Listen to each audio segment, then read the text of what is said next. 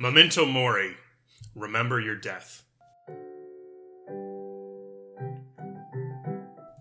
Welcome to the Catholic Podcast. I'm your host for today's episode, Chloe Langr, and I'm joined by my regular co-host Joe Heschmeyer from Shameless Popery and School of Faith. Welcome to the show, Joe. Thanks, Chloe. So we're in the middle of Advent.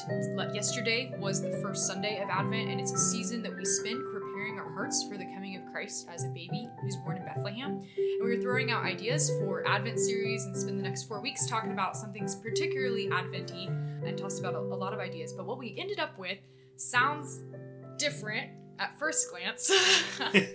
Might be a little darker than your normal, like, take a little chocolate out of the advent calendar. but at second glance and deeper glance, we, we're going to find this beautiful meaning of the real meaning of Advent as as a preparation season. And so for the next four weeks, we're going to be resurrecting what what is a very traditional understanding of Advent. So it used to be that priests would use the four Sundays of Advent to spend time talking about what we now refer to as the four last things. So death, judgment, heaven, and hell.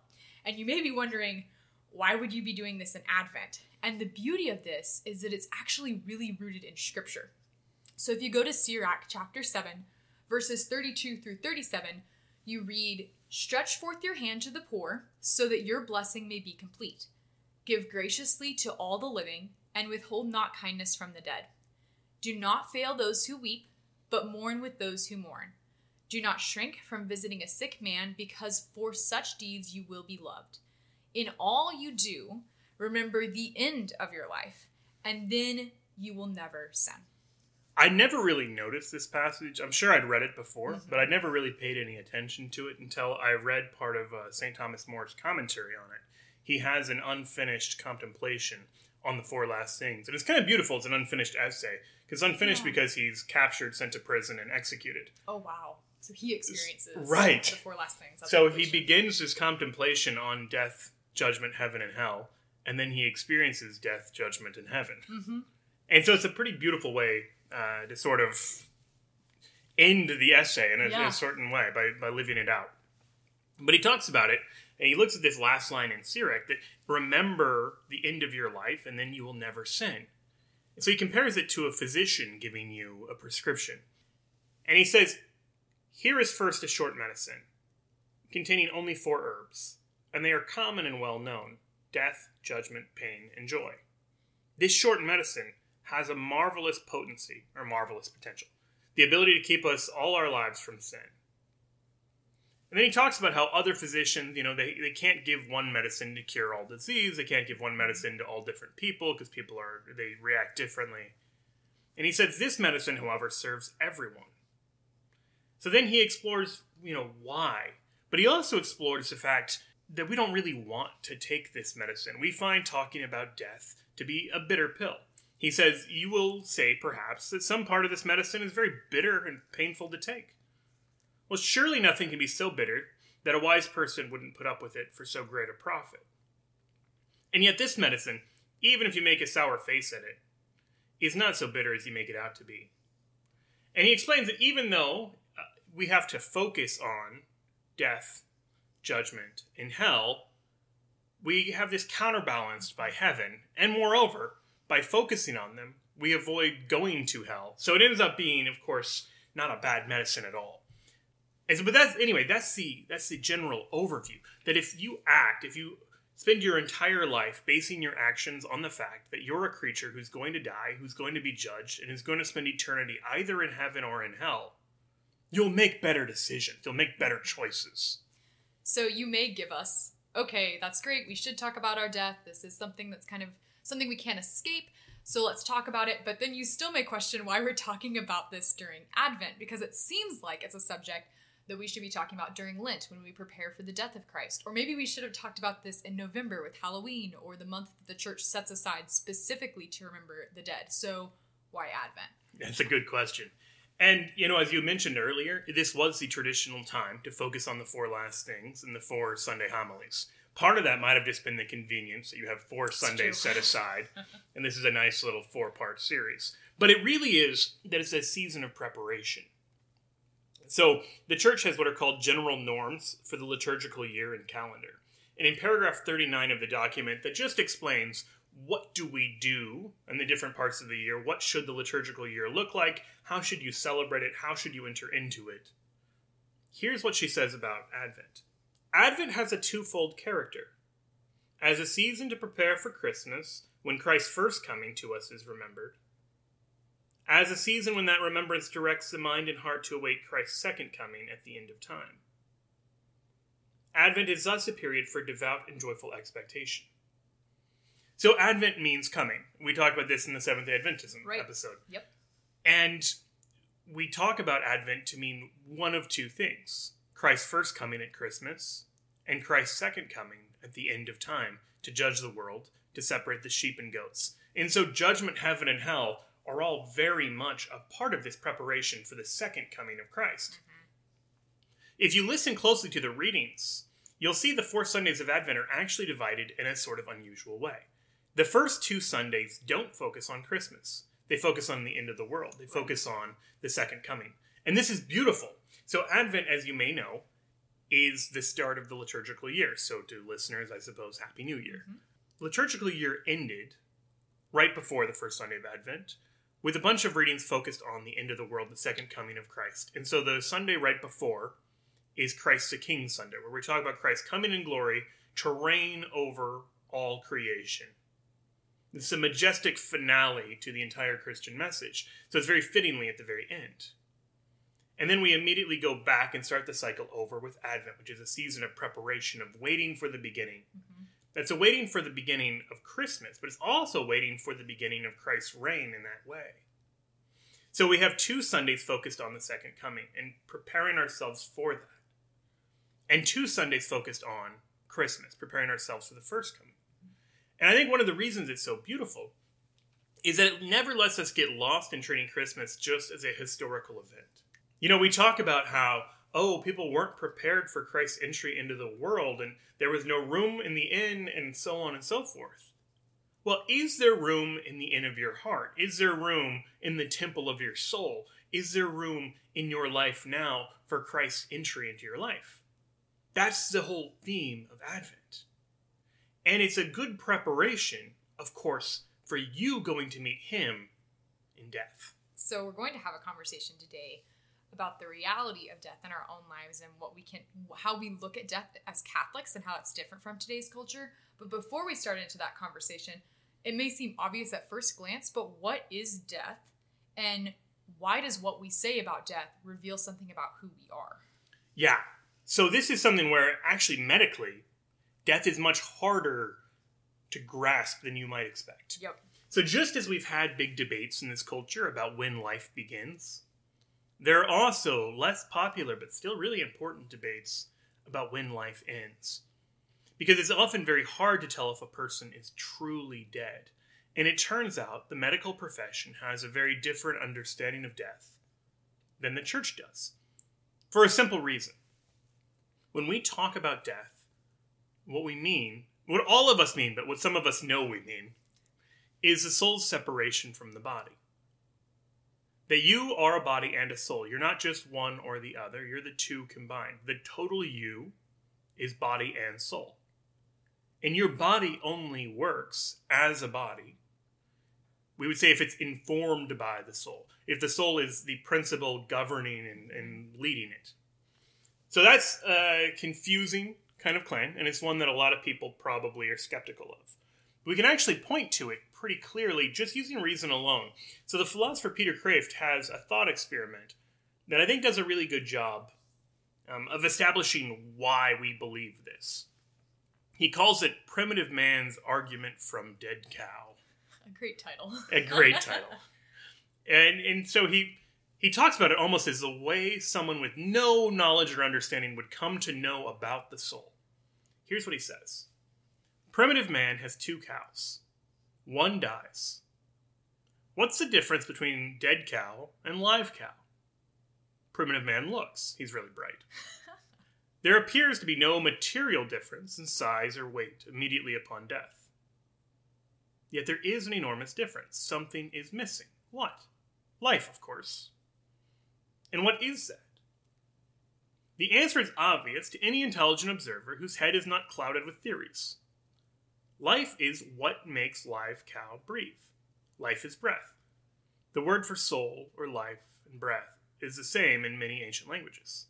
Soul is not air, which is still in dead cow's lungs, but the power to move it. That's so beautifully simple, logical, just reasoning through it.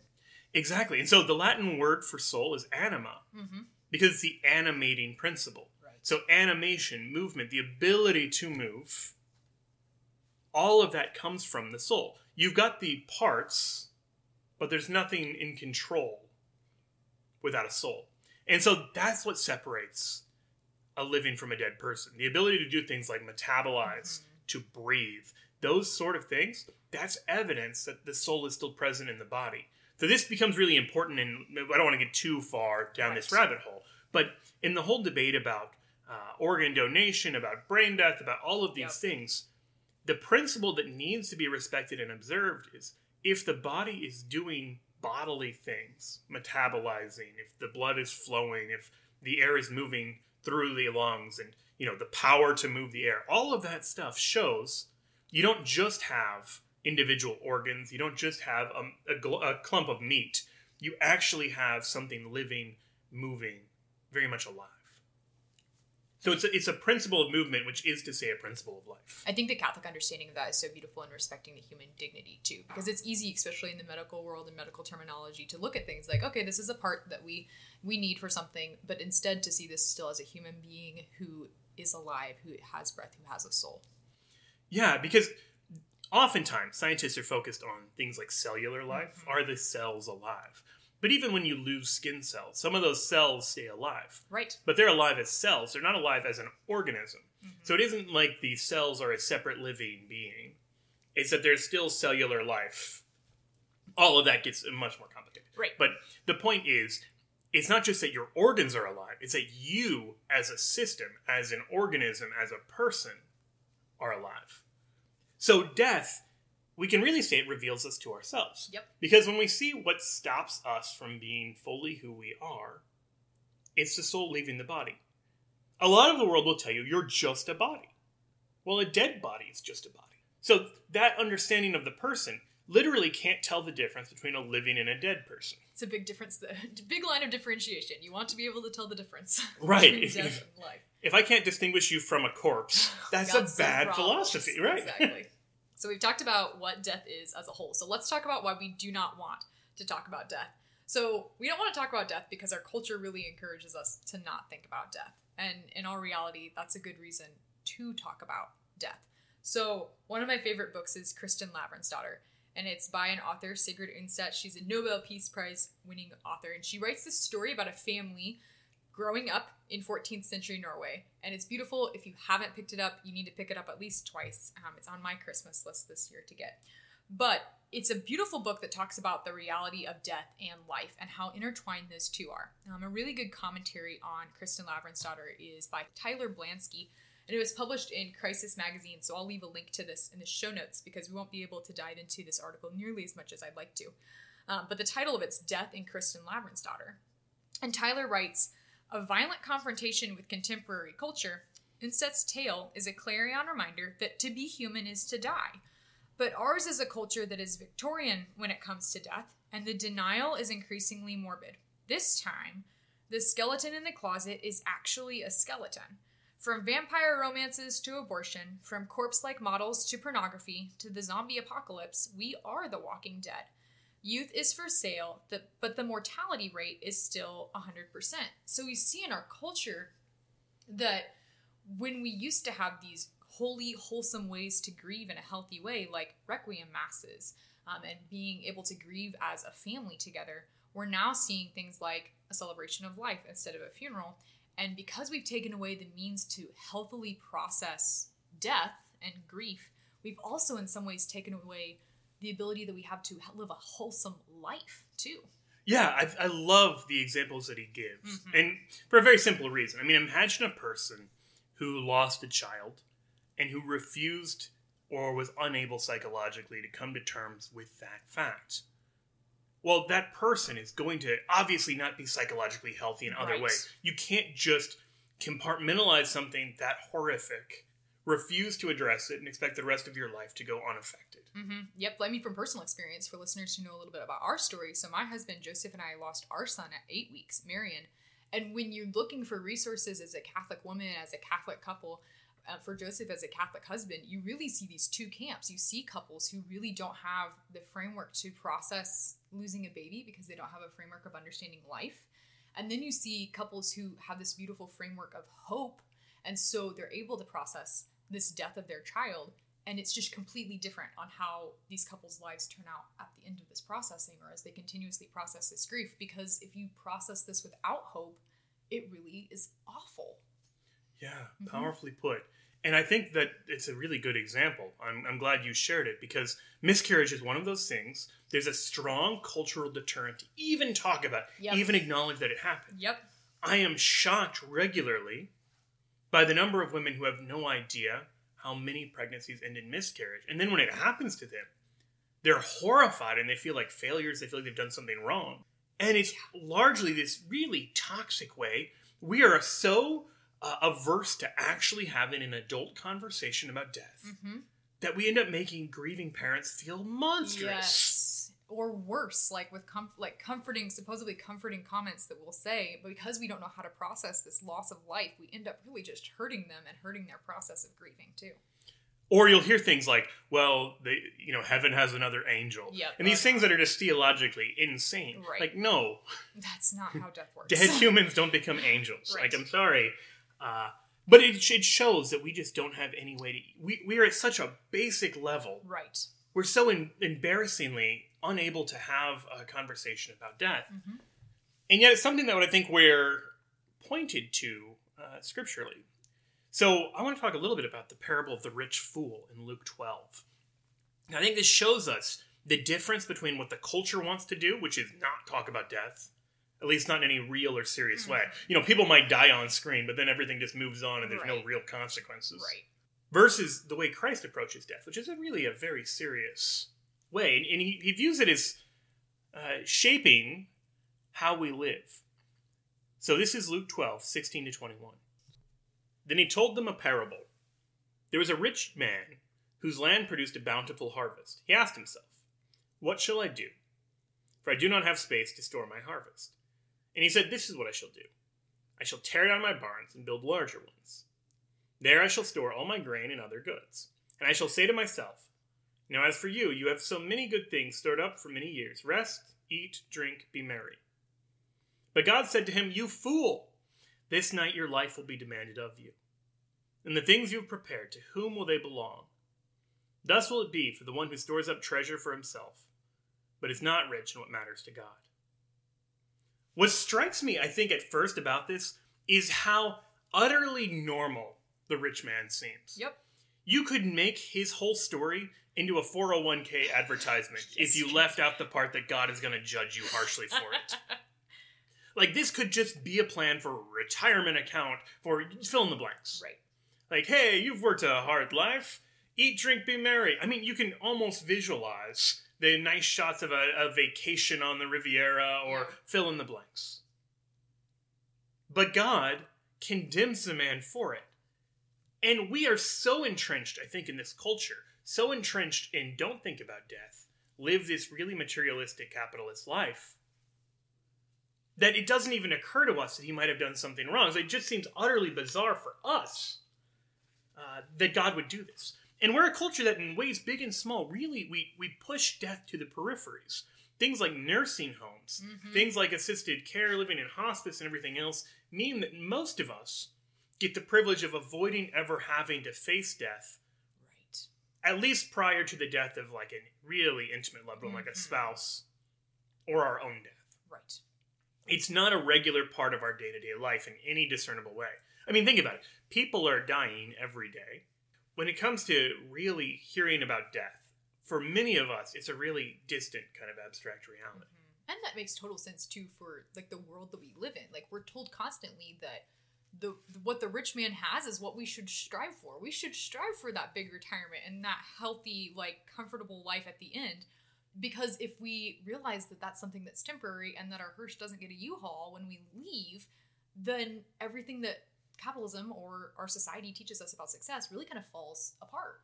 Yeah, so there's a great uh, kind of thought experiment. If you were to to ask someone, uh, "What are your goals?" Maybe they say something like, "Get my kids through school." Mm-hmm. Well, and then what? I'll pay off the mortgage, and then what? I don't know. Get a million or two in the bank. I, you know, retire really well. Okay, and then what?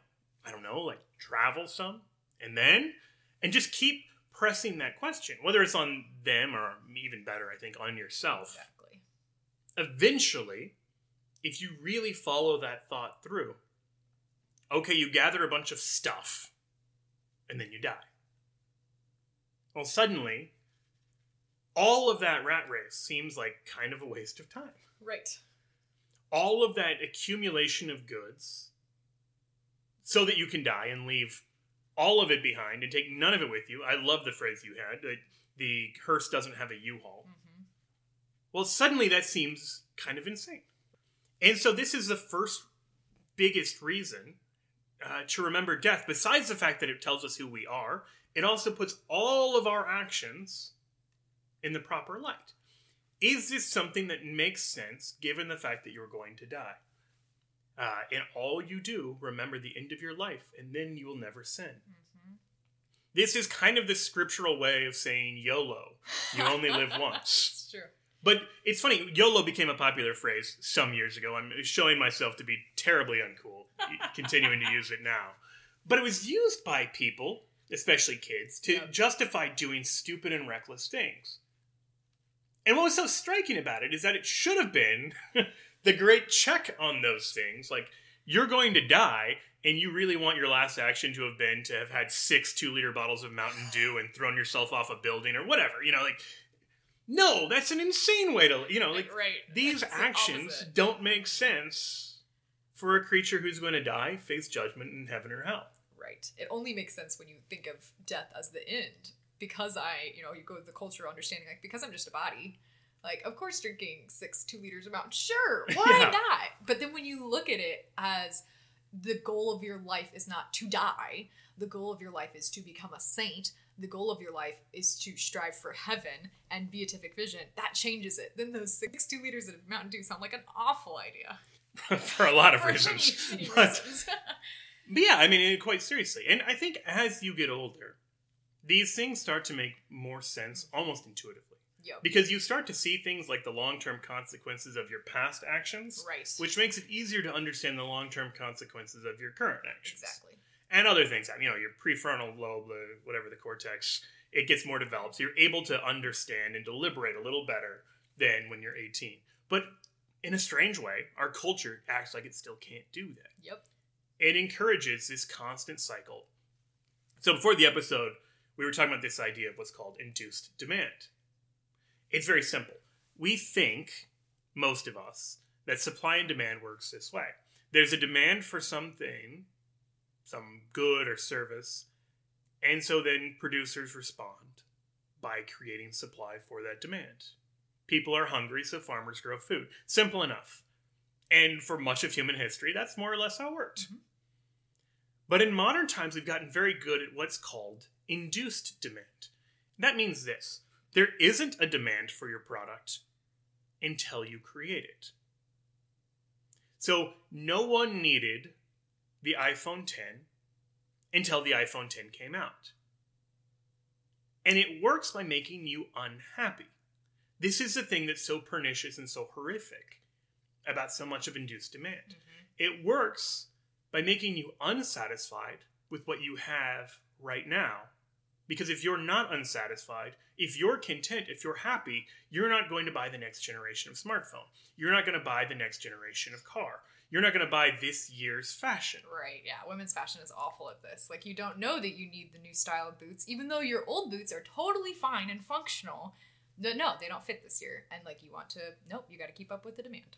It, it's actually, I think, it's a great example because it's a really incredible uh, instance of you have perfectly usable clothing, Right. Closet's full. but it's it's frowned upon. You're considered to be some sort of weirdo right. if you don't basically throw all of that out and get new stuff every year. And the new stuff, uh, just speaking as a guy, often isn't actually better.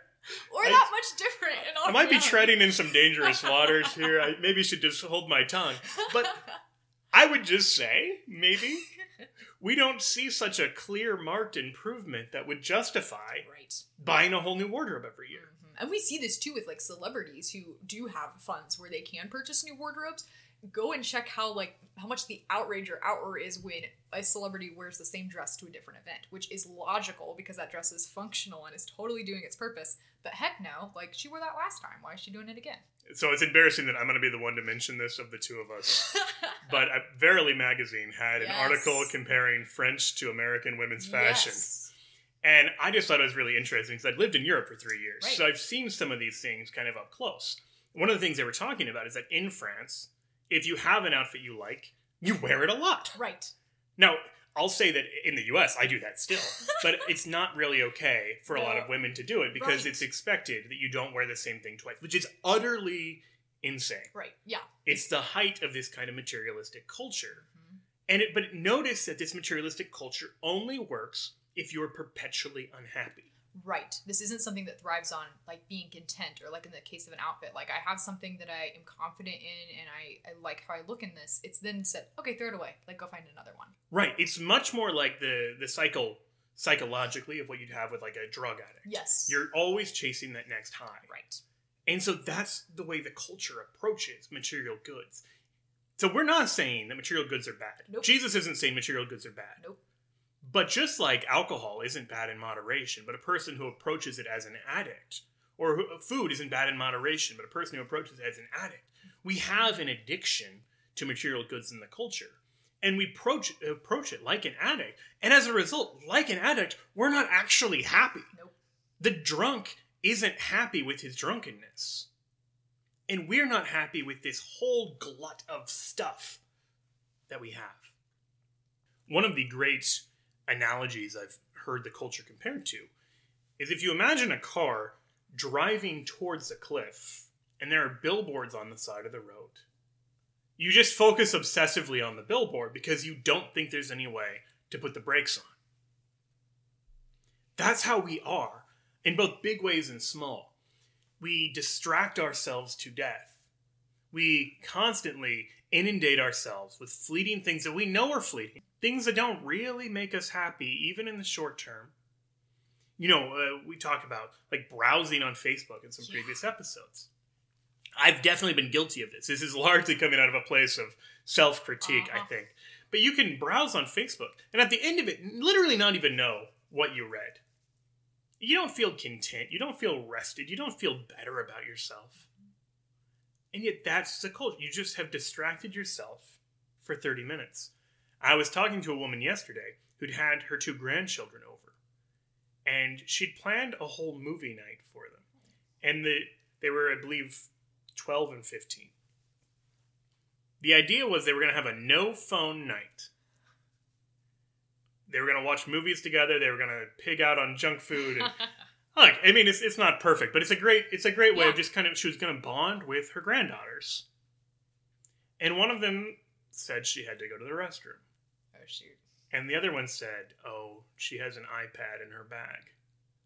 And they go in and they find her under the bed looking at Snapchat because she had to keep all of the streaks alive. If you don't know what a streak is, congratulations. That's okay. That's probably better. It, it just means you've talked to or communicated. No, talk to is too strong. Mm-hmm. You've sent some stupid photo to another person every day for a certain number of days. right. And so teenagers will have Snapchat streaks in the hundreds, meaning that for the last, say, 400 days, they've sent some sort of photo to the other person.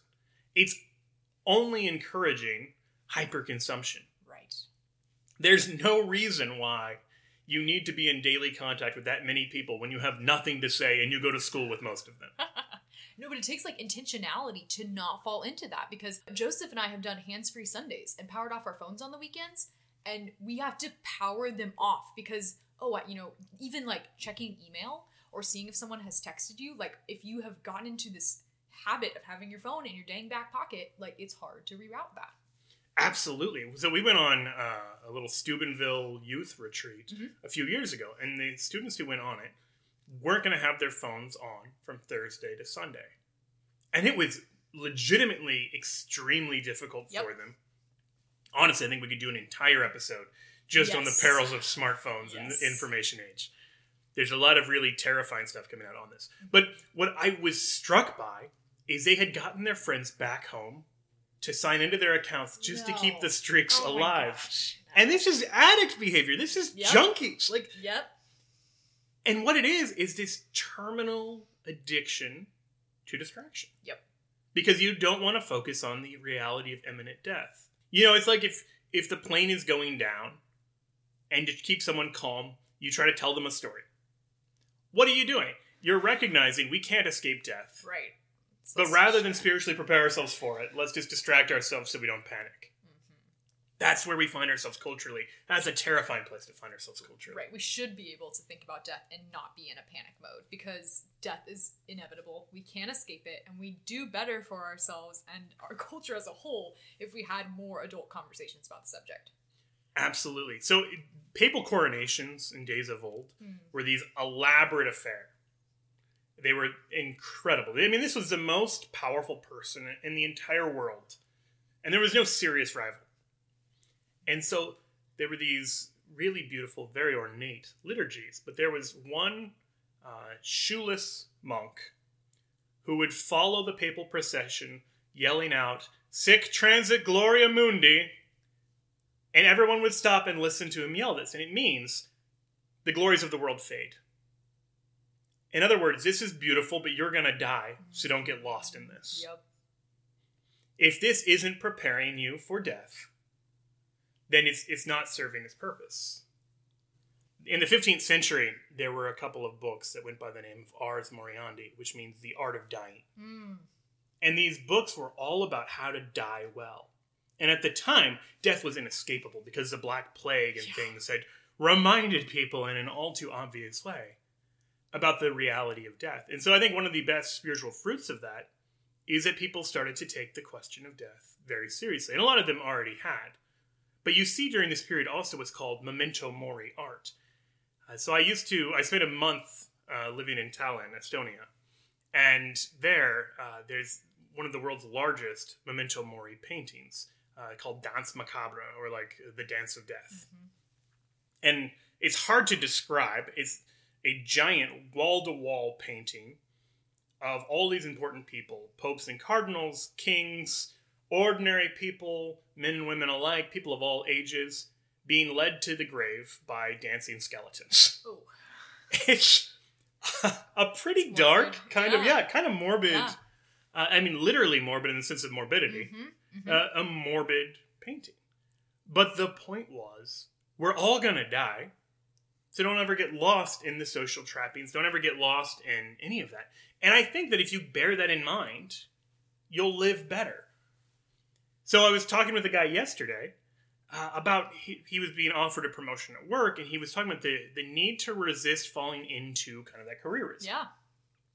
of remembering like what is this all for and because it's easy to approach I, I call it video game living where you just focus on getting as many points as you can whether Yeah. that's points of social approval or points of money or points of you name it but at the end of the video game it doesn't matter how many points mario has i mean that's not a very recent video game but again i'm terminally uncool it doesn't matter like the points don't matter once the game is over Right. and so death is the game over screen. hmm So how have you actually prepared for hitting that game over screen? Or are you just trying to rack up as many points as you can while forgetting about the fact that it's going to come to an end one way or the other? So we're talking about death during the first week of Advent. That seems like a weird time to talk about death. But speaking of talking about death at odd times, Joe, let's talk about your wedding and how Memento Mori played a role in that day. So memento mori means remember your death. I mentioned it a second ago.